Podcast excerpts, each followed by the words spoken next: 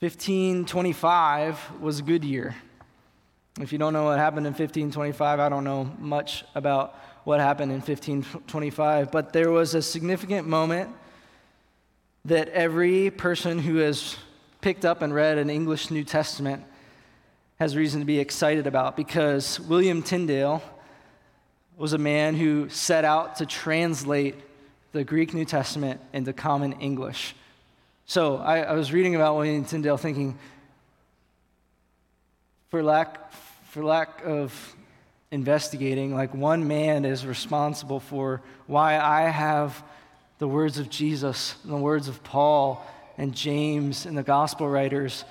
I have those in my hand because he set out to courageously and diligently put this in writing so that I can, I can read it.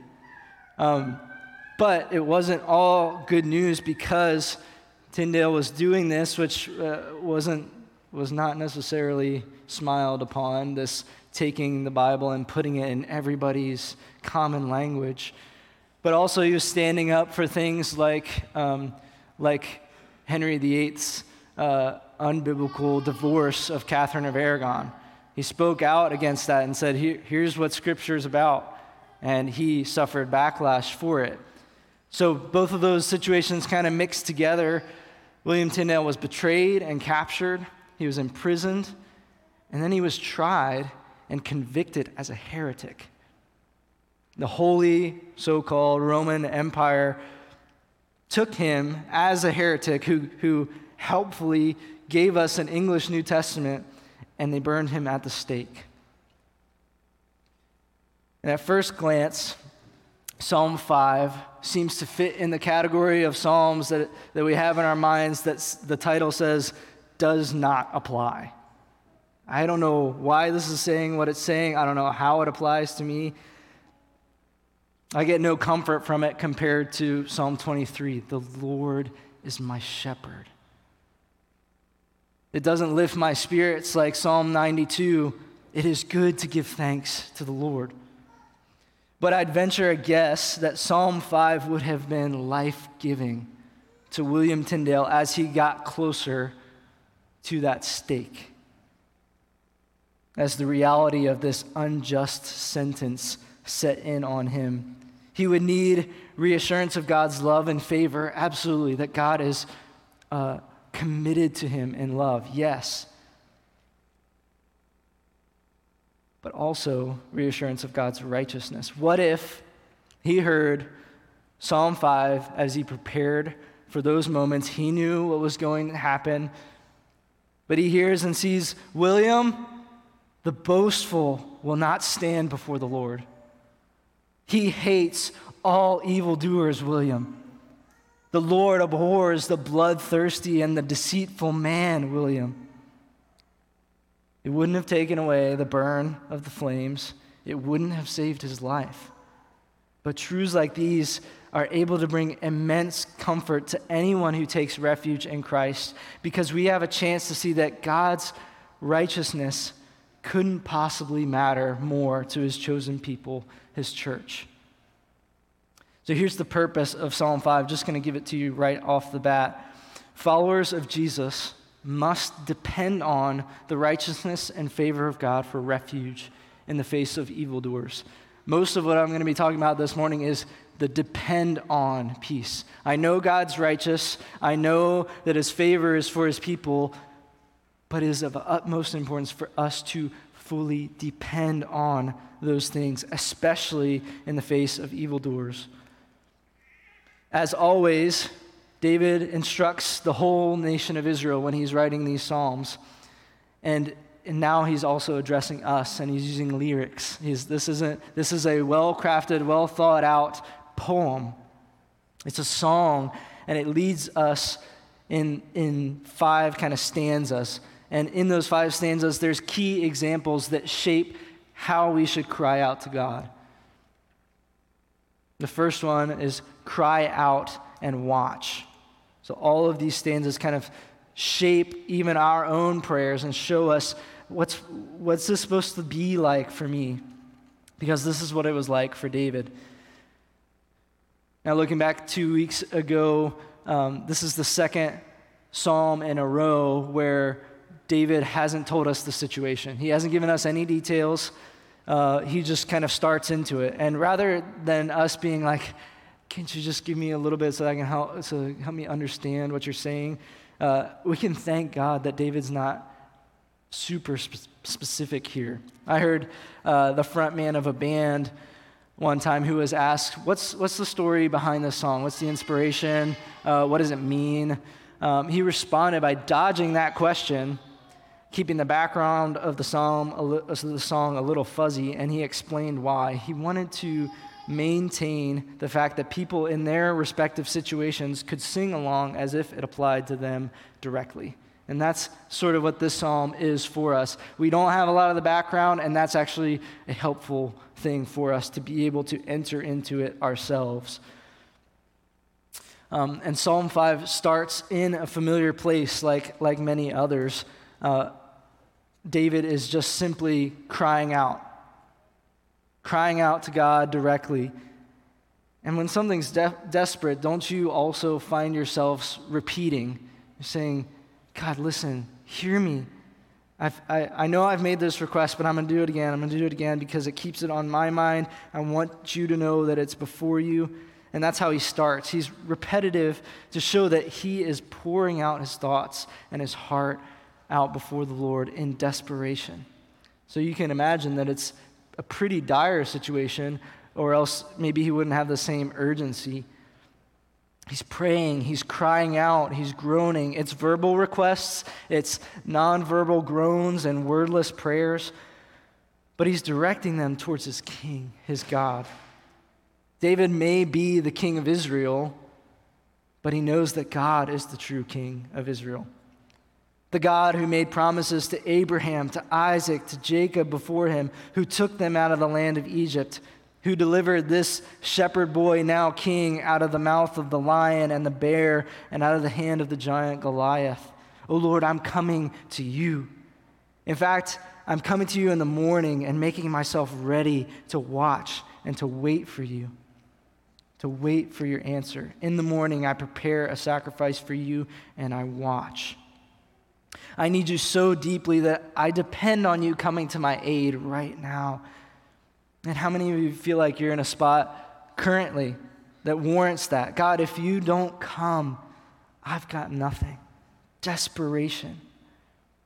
So rather than beginning his day with half hearted requests, David is straining, he's waiting, he's watching for the Lord's answer.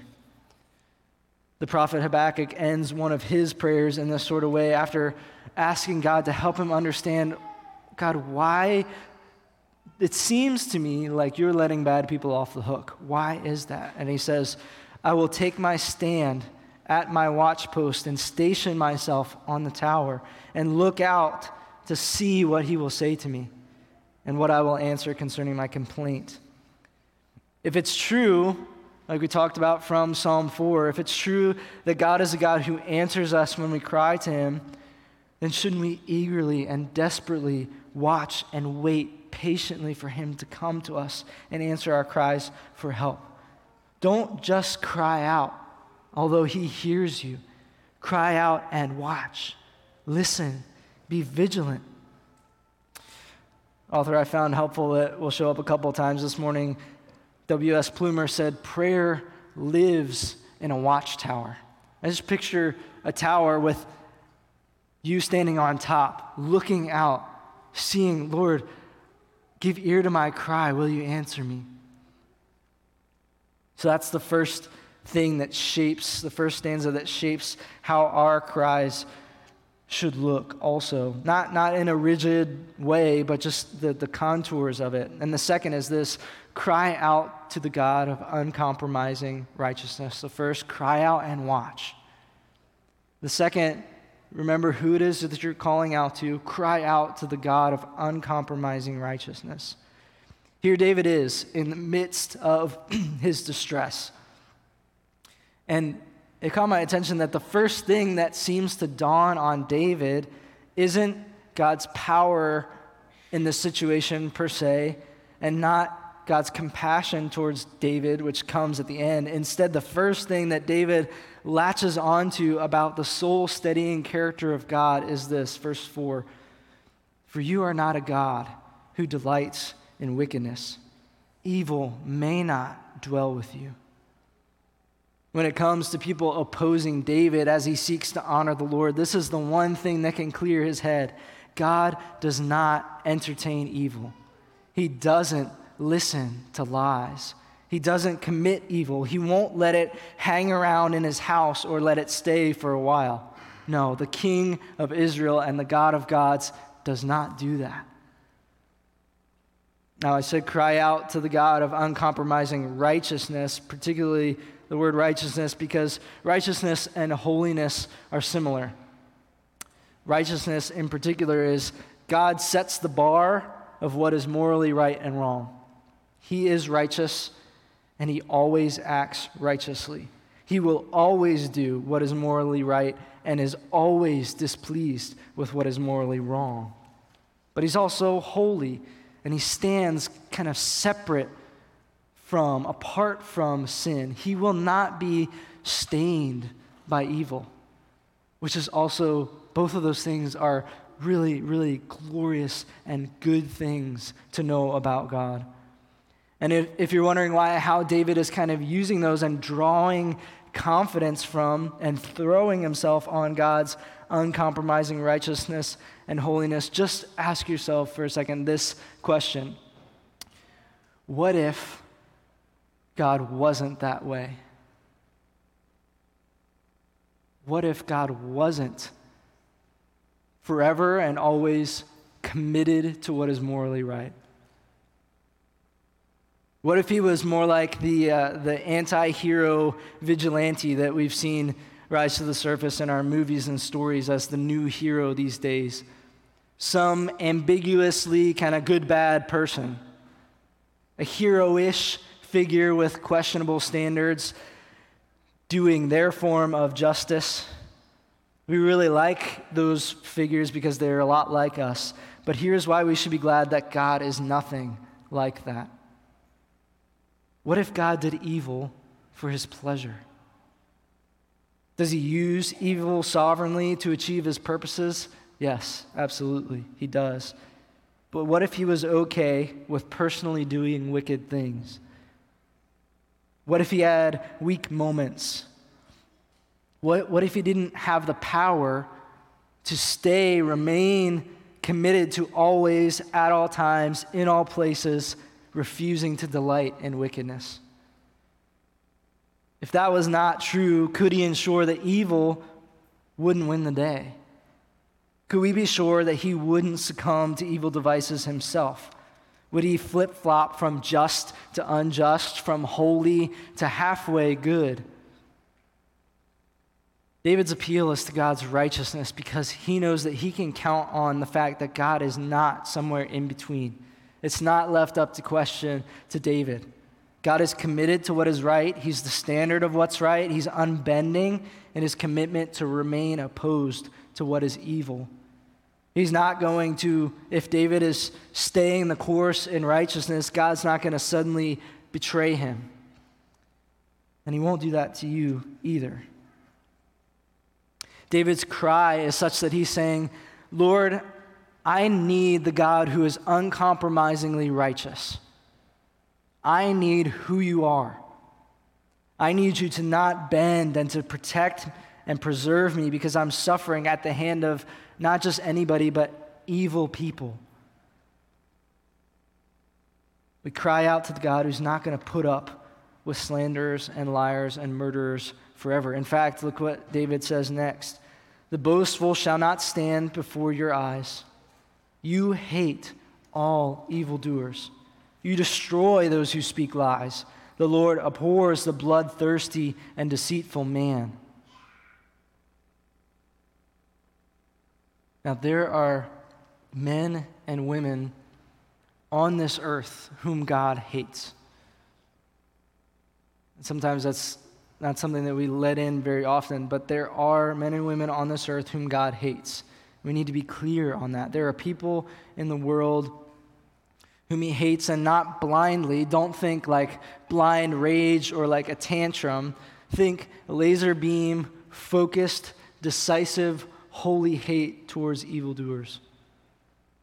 It might seem strange to say that that should actually reassure us in deep and maybe even unspoken ways, but God's character is unchanging. His righteousness has no shred of compromise, and here's why that matters. If there's any hope for us as Christians, those whom God has brought into the kingdom of his beloved Son, if there's any hope for us, God must make enemies of those who treasonously go on rejecting his authority. And then he also has to have the power to do away with them, or else we, David in particular, would be stuck. We would never know what it would be like for the curse of this world to be lifted from us and for all of God's enemies to be destroyed. He will do this, and he will also repay those who injure his people. David is counting on that. And are you aware that we also can count on that as well? His love does matter deeply to us. It's the foundation of how we understand why he's done what he's done for us. But in addition to his love, there's so much more to God than just that one attribute. We can also put our full weight on believing that God must come through in righteousness. I think of some of you who've been disregarded by people, whether family or others that you care about, because you love and proclaim Christ. It might bring you comfort to know that God is sure of where you stand. And He is sure of the wrongs that have been done to you, and He hasn't uh, missed those. Or you've tried your hardest to do the right thing in tempting situations, and you're still, you were still smacked down for it by maybe a boss or a friend or someone in authority. God is righteous, and He will never falsely accuse or misjudge or affirm what is evil. And that's tremendous news for us as his people who have sided with him in Christ. Look at verse 7 next, where David shows us the third way this shapes our cries. Cry out with confident requests. Cry out and wait. Cry out to the God of uncompromising righteousness and cry out with confident requests. So we said that the Lord does hate certain people. But it's also true that the Lord does not hate his own. In verse 7, we read, To whom does God open his door? David says, But I, through the abundance of your steadfast love, will enter your house. I will bow down to your holy temple in the fear of you. David's saying, I know who God hates. I know that he has chosen instead to be merciful to Israel, and that includes me, so I choose being on his side.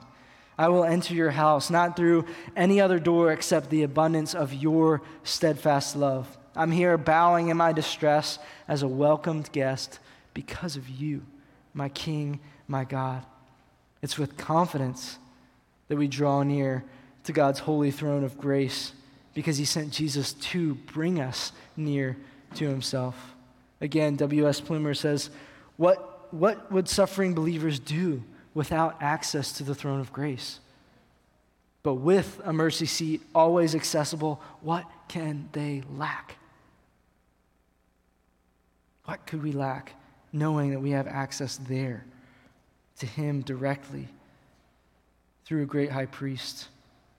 It's here where we finally get to David's actual request in this prayer. The first seven verses of the whole psalm are spent being reminded in different ways of God's role, his character, which is worth taking notes on because reflecting on God in our praying calibrates us to the truth of who it is we're crying out to. Hear me, righteous Lord, undefiled, holy, fearful the protective God who loves me with special covenant keeping love.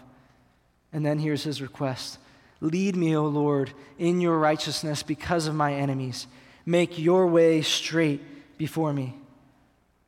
It actually sounds a lot like Psalm 23, verse 3. He leads me in paths of righteousness for his name's sake. At all, co- at all costs, God, lead me in the paths of righteousness. I'm tempted now to act just like the godless people that you are, you, that I know that you are against. I'm being pulled towards rejecting and walking away from you because this is so bad. So, Lord, please lead me in your righteousness. Make your path straight before me. Now, this is the cry of someone who's convinced that the righteous Lord is the one who knows what is best. Your way matters so much to me that I want to stay there. Don't let me go off of this trail. Don't let me compromise. Don't let me indulge. Don't let me turn away. Lead me, Lord. My enemies are making following you exceedingly difficult. Have you experienced that before? Whether uh, people in your life or Satan himself making it exceedingly difficult to walk in a path of righteousness, to be led in righteousness, to do what is right in the midst of suffering. Because all I want to do is rage. I want to pay whoever it is back. I want to take them out, or I want to end all of this. Lord, lead me, lead us, lead your people in paths of righteousness for your name's sake. Let us not turn from it to the right or to the left, but help us stay the course. We need you. Lead us. But here's the thing David cared deeply about doing things God's way, which is why he's asking what he's asking. Something we could ask ourselves this morning is how important is it to me, to us as a church, to do things God's way, no matter how difficult? Is that the top tier priority? To live, to work, to spend money, to speak, to believe, to witness, even to suffer God's way. If that's important to us, we need the Spirit to light up our path. And He does that through God's Word so that we're not led into temptation but delivered from evil. Verse 9 gives us the fourth way that this shapes our cries cry out with a godly hatred of evil. We talked about God's take on evildoers, but the next two verses seems to me to be David's response to God's take on evildoers. God hates them. So does that mean then that I should too? The Spirit seems to have given David full freedom to write these words For there is no truth in their mouth, their inmost self is destruction, their throat is an open grave. They flatter with their tongue. Make them bear their guilt, O God. Let them fall by their own counsels. Because of the abundance of their transgressions, cast them out, for they have rebelled against you. Is that right to say? Doesn't it feel harsh to say, to say kind of the, the least? What about what David says in Psalm 139? I found this compelling. Do I not hate those who hate you, O Lord? Do I not loathe those who rise up against you? I hate them with complete hatred. I count them my enemies. I even just saw this this morning from Psalm 58, talking about the wicked. Oh God, break the teeth in their mouths, tear out the fangs of the young lions, O Lord. Let them vanish like water that runs away. Let them be like a snail that dissolves into slime, like the stillborn child who never sees the sun. Sooner than your pots can feel the heat of thorns, whether green or ablaze, may he sweep them away. And he says, The righteous will rejoice when he sees the vengeance. He will bathe his feet in the blood of the wicked. Mankind will say, Surely there is a reward for the righteous. Surely there is a God who judges on earth. There's so much in us that says, I don't know if that's my place. I don't know, do, do I belong saying those things? But here is where we have to make a distinction. David, David doesn't give himself permission to take vengeance on people that he doesn't like, or even the very people that are inflicting harm on him. We don't get to unleash our sinful anger on anyone. Godly hatred is built on the foundation that we care deeply about God's glory and not ours. David says it several times in, in that Psalm 139 passage Do this, Lord, for they have rebelled against you. Do I not hate those who hate you? He's aligning himself with God's priorities. He's confining himself to God's standards, and he's passionately walking in God's path. Like Jesus, David is consumed with a particular kind of zeal, a zeal that God's authoritative word this morning is instructing us to have. A zeal that for some reason I've often been afraid to have. A zeal that is aware when God is not being honored when Christ is being disregarded, when the worthy one is being shamed, a zeal that wants God to prove himself to be the hero and the victor. It's not wrong for us to be stirred to hate evildoers. It's actually right and, dare I say, Christ like. Ask you this question Do you hate the things that God hates in the way that God hates them? Do you hate the things that God hates in the way that God hates them? It's not just it's not enough to say, God, I really hate the things that you hate. It's we have to also say in the way in which he hates them. Do you need to ask for a capacity to hate the things that God hates? Because whatever he hates, he hates for good, pure, and perfectly just reasons. For example, do you loathe your own sin? Do you hate wicked people achieving their wicked goals? Do you hate those who cause undue suffering? Now, this could get it could get dicey in terms of I could tell you this morning, let's get to work on hating what God hates and also loving others. But we'd have no idea where to start. Paul gives us a little hint in Romans 12 because this is not just an Old Testament concept. First, he says emphatically, let love be genuine. Let your love be legit. Let it be clear. Let it be undeniable. Let love be genuine. And then he says, abhor what is evil and hold fast to what is good. So, what's your relationship with your own sin? Do you loathe it? The old man that wants to deceive and hide and grow your own kingdom? Do you abhor the moments of anger that wound others? Do you abhor your sin?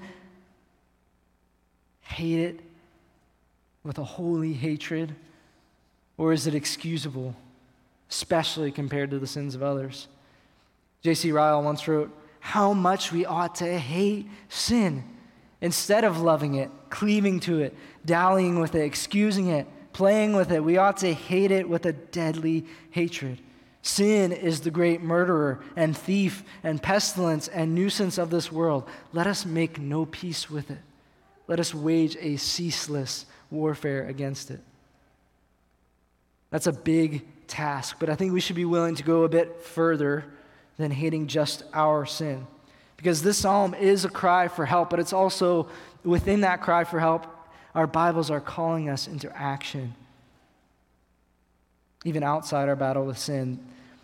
Now, here's what the action is not the action is not don't take nothing from nobody, show them they're wrong, no mercy, because God's not going to have mercy on them. That's not the answer. That's not what Jesus was doing when he was sitting around a table of tax collectors and sinners. He wasn't pronouncing judgment on them between bites of food. Hating what God hates isn't an excuse to rip into people.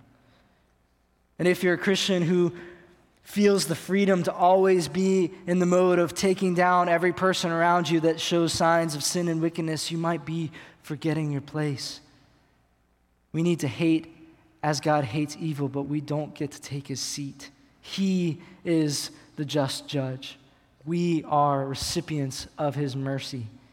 James confirms this, James 2:16, for judgment is without mercy to one who has shown no mercy.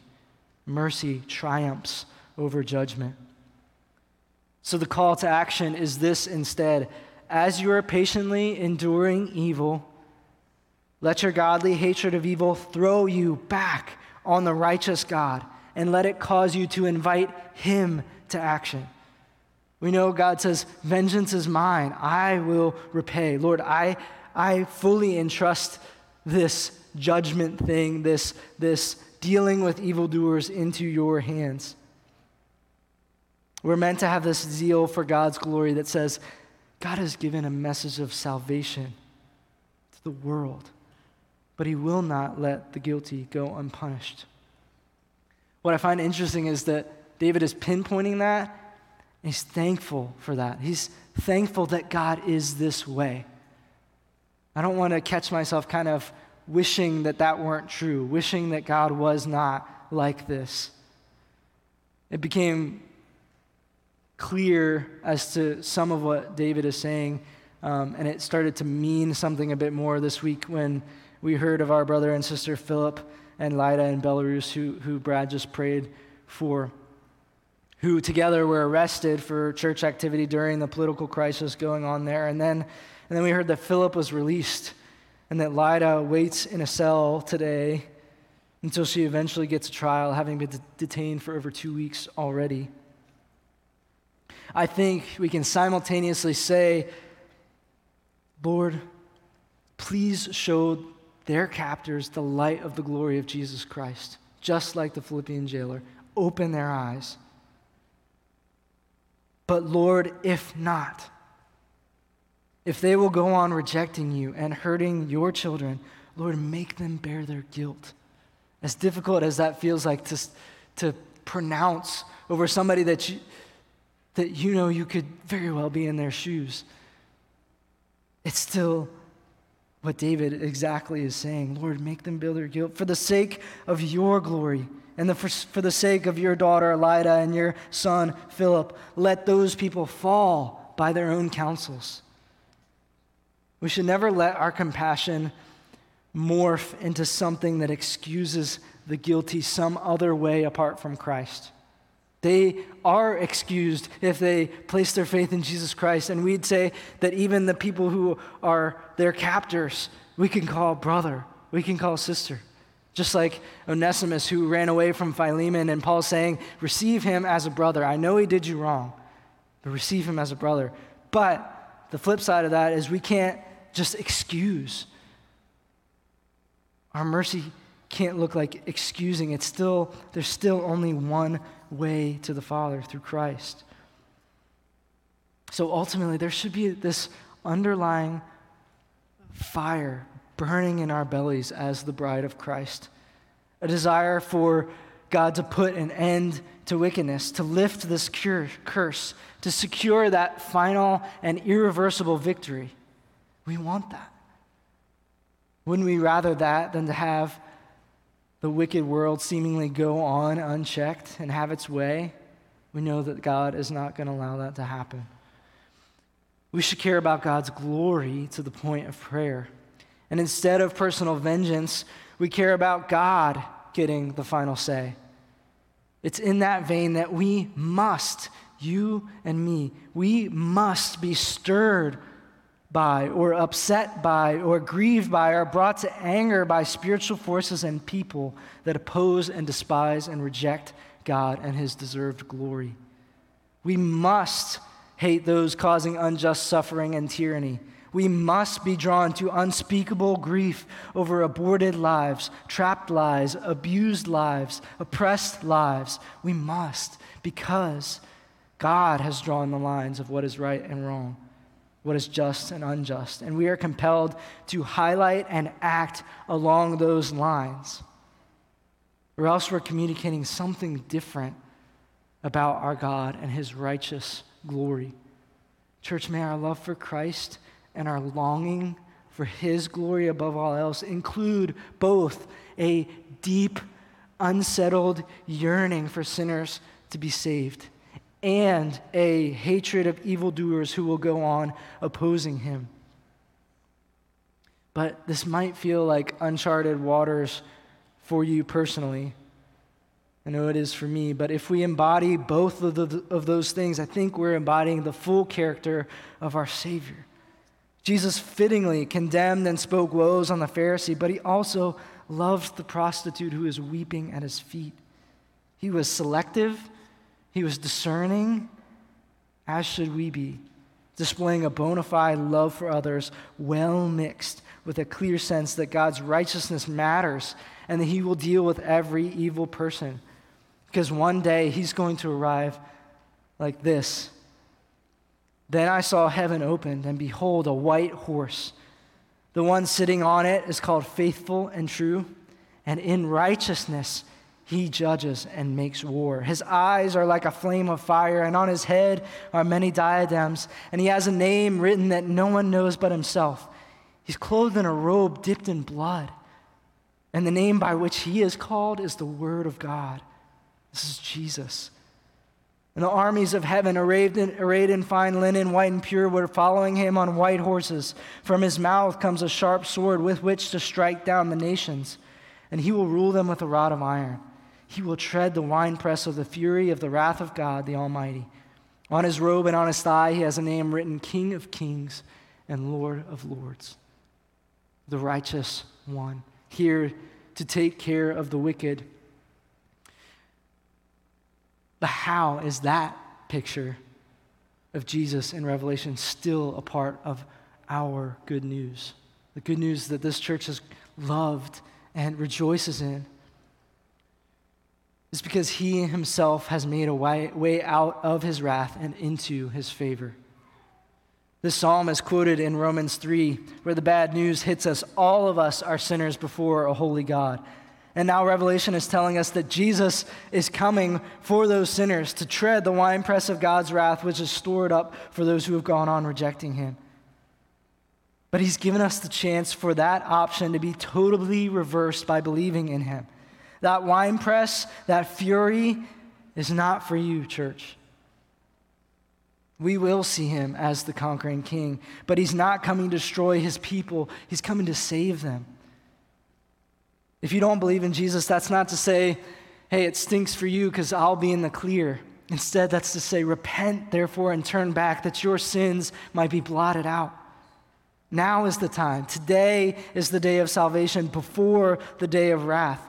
Repent and believe in Jesus, who is the Savior sent to take you from being under God's wrath and bring you into resurrected, restored relationship with the God who made you.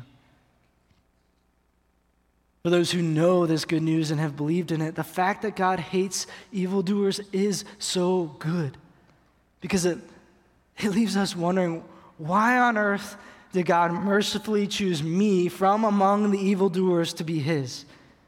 Why did he send Jesus and why did Jesus want anything to do with me? Here's a beautiful picture from Titus 3 but when the goodness and the loving kindness of God our Savior appeared to us, he saved us. Not because of works done by us in righteousness, but according to his own mercy, by the washing of regeneration and renewal of the Holy Spirit, whom he poured out on us richly through Jesus Christ our Savior, so that being justified by his grace, we might become heirs according to the hope of eternal life.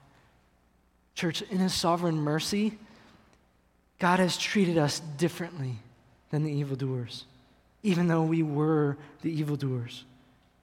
And we have no explanation for that except what Ephesians 1 says In love, he predestined us for adoption as sons.